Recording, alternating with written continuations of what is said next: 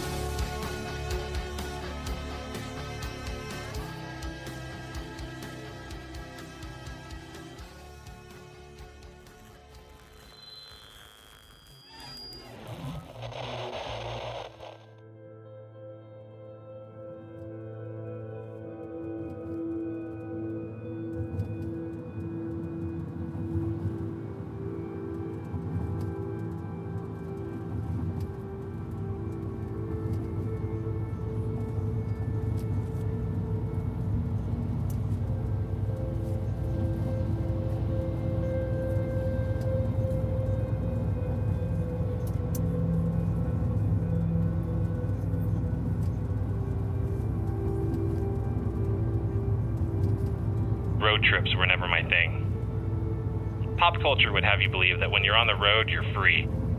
Your past is behind you as you drive into the sunset in search of romance or wealth and fame. The open road is yours to command. You have life by the balls. But you want to know the truth? No matter what you're doing, no matter where you are, life always has you by the balls. Always.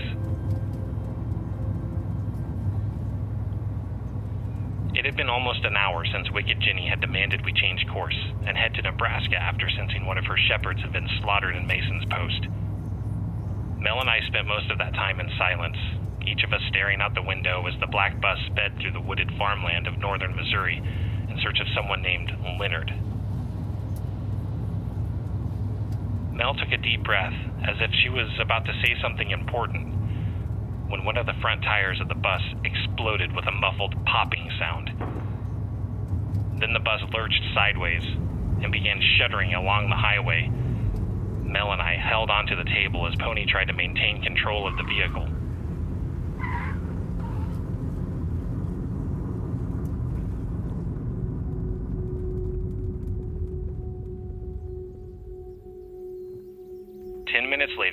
The side of Highway 136, somewhere between the towns of Tarkio and Burlington Junction, staring at a bus with a flat tire.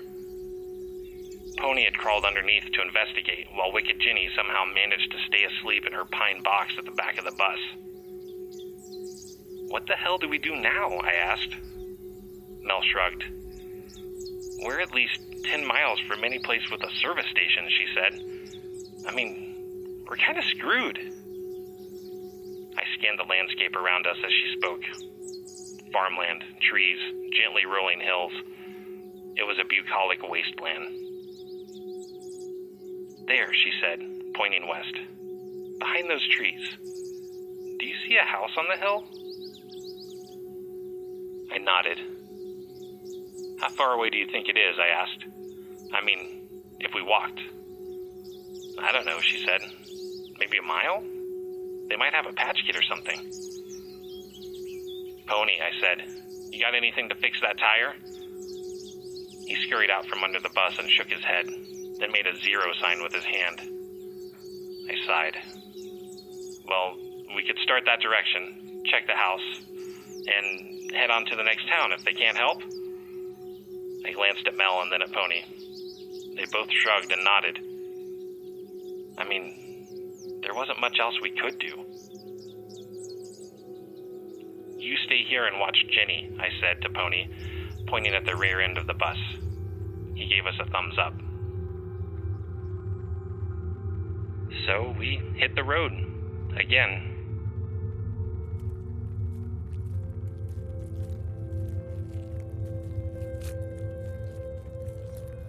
This is when the monsters show up, Mel said a few minutes into our trek to the house in the hills. What do you mean? I asked. I mean, the group splits up and then the monsters appear from out of nowhere, right? It's like a stereotype or something. I thought about it for a moment. Mel, we're riding with two vampires. The monsters are already here. She laughed, and it was good to hear that sound after all these days of bullshit and chaos. It felt right to finally hear her laugh again. But then she went serious. I don't think we'll ever see Mason's post again. Do you? It hadn't occurred to me, but she was probably right. No, I said. I tried to laugh. And good riddance, you know? Right, she said. Good riddance. I hadn't thought about how much of her mental baggage was tied up in that bullshit town. Maybe it was best that she never saw the place again. Maybe it was best for both of us. Thing is, she said, as we walked along the side of the road, you can leave a place, but you can't leave the memories. That shit stays with you till you're too old to remember anything, or until you're dead.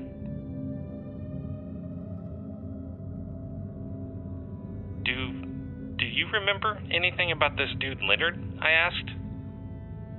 I was worried it might catch her off guard, but I was also genuinely curious whether she knew anything about him. No, she said, staring ahead of us as we walked along the uneven shoulder of the old highway. I mean, I remember a lot of my dad's shit, but only the stuff that was directly in my little bubble, you know? Mom protected me from a lot of it, I think. And maybe he did too. For all I know, the guy could have hung out with Dad and the band when they were rehearsing in the shed behind our house. But if he did, I was never around him.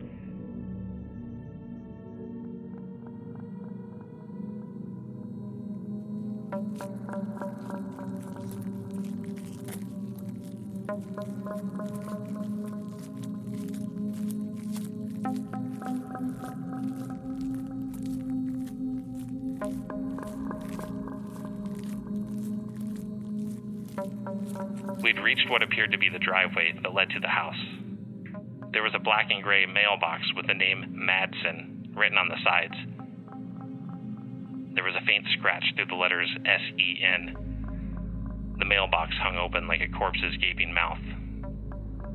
I glanced at Mel and noticed she'd gone pale gray like the old concrete beneath our feet. From this vantage point, we could tell it was a two story craftsman style home. We stared up the driveway, which was practically a tunnel of trees and creepers that had become so overgrown they created a thick canopy that blocked most of the sky. I mean, most of it. Do you see that? Mel asked, nearly breathless. Through the overgrowth, we could see dozens of crows that had sprung to life around the house ahead of us. They circled in droves, calling out to one another or at us as they hovered above the home. That should have been the first clue that we needed to turn around. Then, as we approached the home, I noticed the windows. Mel, I said quietly, softly touching her shoulder with my hand. I don't know if we should get closer. Do you see the windows? Holy shit, she whispered. At first, I thought her reaction was because she had noticed the windows were boarded shut but then she clutched her stomach. Oh, hell. Oh, shit, I feel like I might throw up. She stopped walking and leaned over as if she might vomit. Mel, Mel, what's wrong? I asked. I don't know. It, it feels like. Ugh. It feels like something is clawing at my insides. I held her hand and said, This was a mistake. Let's get back to the bus now. When we turned to walk back to the highway, we faced what at first glance seemed a child wearing a white t shirt that had been smeared with mud, or maybe blood, or some combination of the two. Thick brown hair hung around the child's long face. It stared at us, with unblinking, solid yellow eyes. The child's nostrils were thin slits and reminded me of a goat's. Suddenly, it was clear that this was no child at all. We faced some kind of pint sized monstrosity, and I realized Mel had been right. We split up the group, and the monsters had arrived.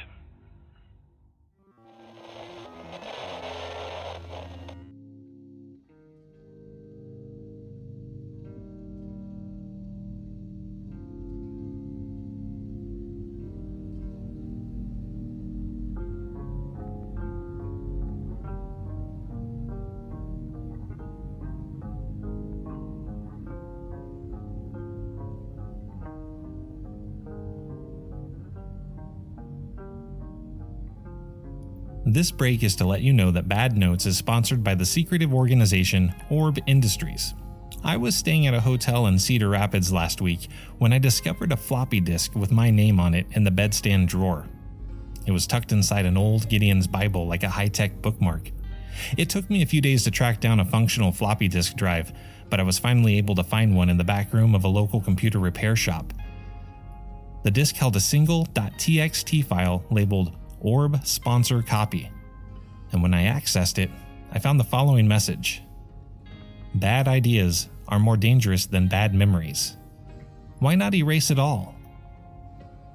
To be honest, I don't get it. Is this a reference to computer programming or something? Either way, this episode is sponsored by. by. Wow. I'm, uh. I'm I'm suddenly drawing a blank. Uh what was I talking about?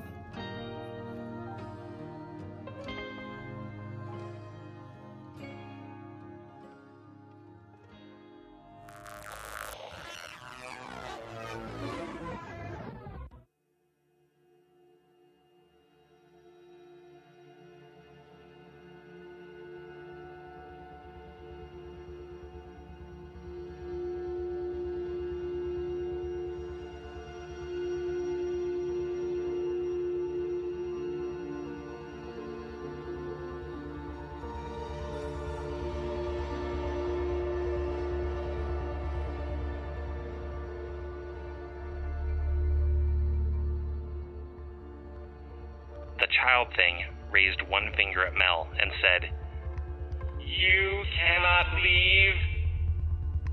At least two dozen similar creatures crawled out of just as many hiding places.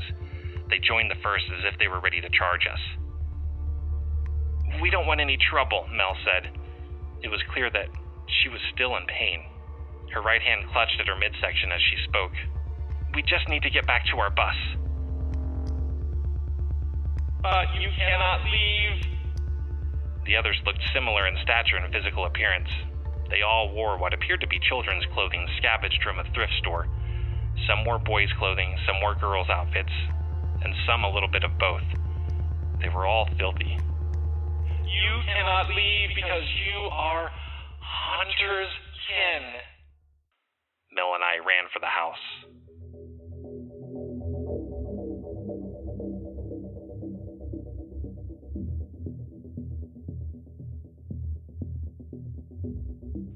For some reason, the place was unlocked, so we charged inside and locked the door behind us.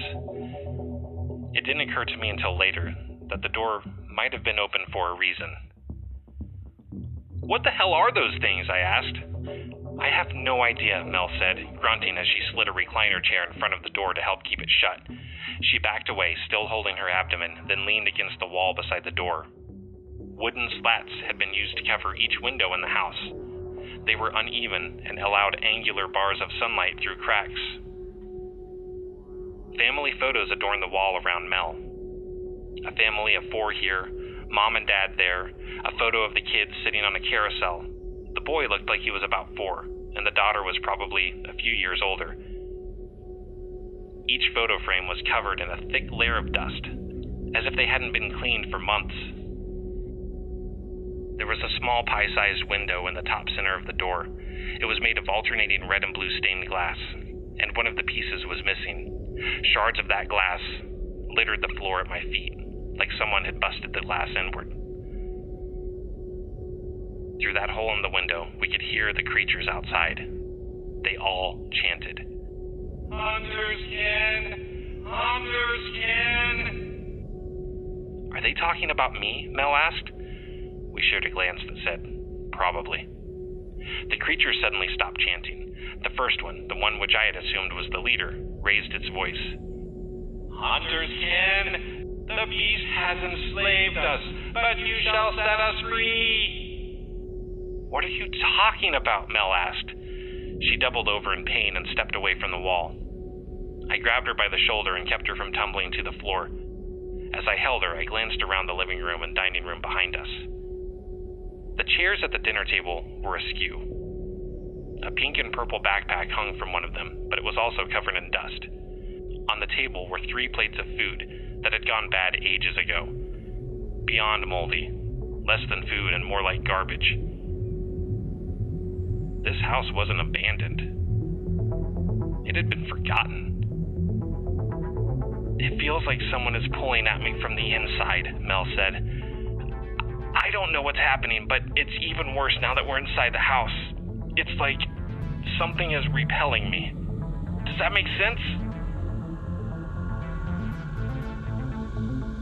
From somewhere deeper in the home came a low, muffled, groaning sound. It was the sound of someone in pain, begging for mercy, aware that death was near. It was the sound of torture, the sound of agony. And then we listened in horror as the moaning sound formed words.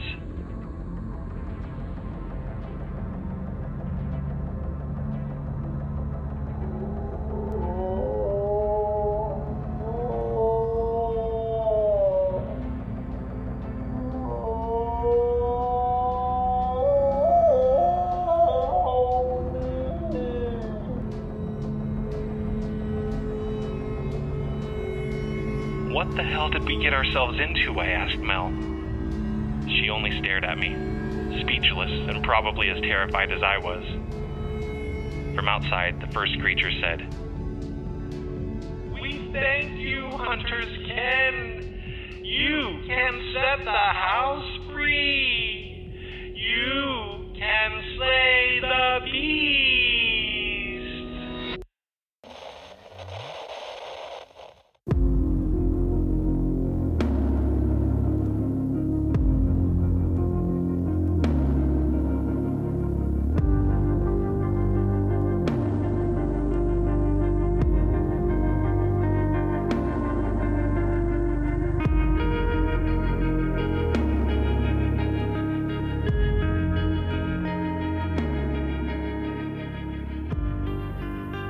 Thanks for listening to Bad Notes, written and produced by L. David Hessler.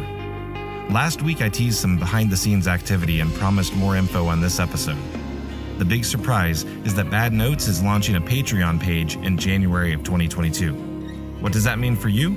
It means you can help support the show through a single tier subscription that gives you access to a monthly bonus podcast called The Journals of Warren Moon based on the very documents that Mel received from Wicked Ginny before hitting the road in search of her dad and the noise bastard.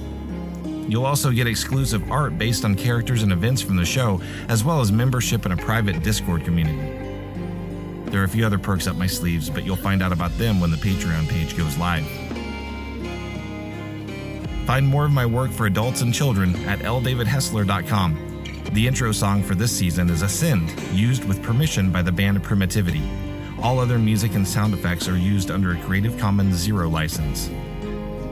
You can grab the next episode of Bad Notes when it lands December 28th, which I highly recommend since it'll feature a sample of the bonus podcast available on Patreon next month. See you on the other side.